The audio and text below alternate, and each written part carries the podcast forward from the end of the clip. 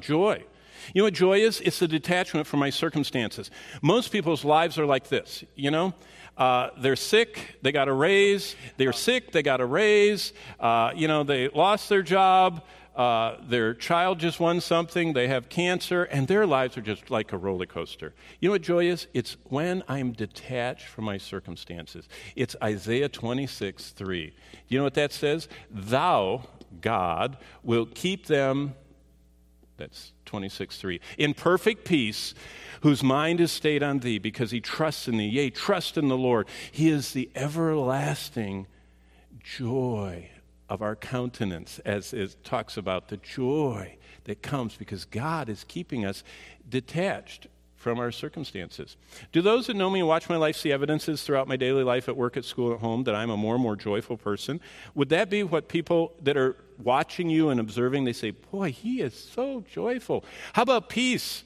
Peace, shalom, uh, that word means to be made complete. Shalom, you've heard, you know, shalom is a greeting but, but it actually is the same to be made complete as a peaceful person. I have been made complete in Christ. I have Christ. I don't need anything else. I have everything I need. You know, I met someone this morning, first service, and I said, "How you doing?" They said, "Great." I said, uh, "They said, but I hope I'm alive in a year." And I looked them right in the eye and I said, "I can assure you, you will be, because I know them personally." And and they were kind of probably going to tell me about a cancer test they had. And I said, You will be alive forever because whoever lives and believes in me, Jesus said, will never what? But we don't really sometimes connect that with our daily lives.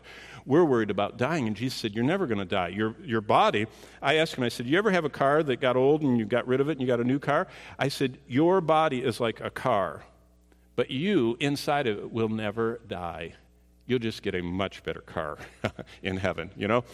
But that's what peace brings. It's an anchor of our soul, both sure and steadfast. Has peace through the changes and the upsets and the unexpected twists and struggles and challenges and trials, whoop, trials and pains become more and more a way of life for me this year? Do people notice your growing peacefulness? That no matter what the news says, no matter what the job outlook, there's peace.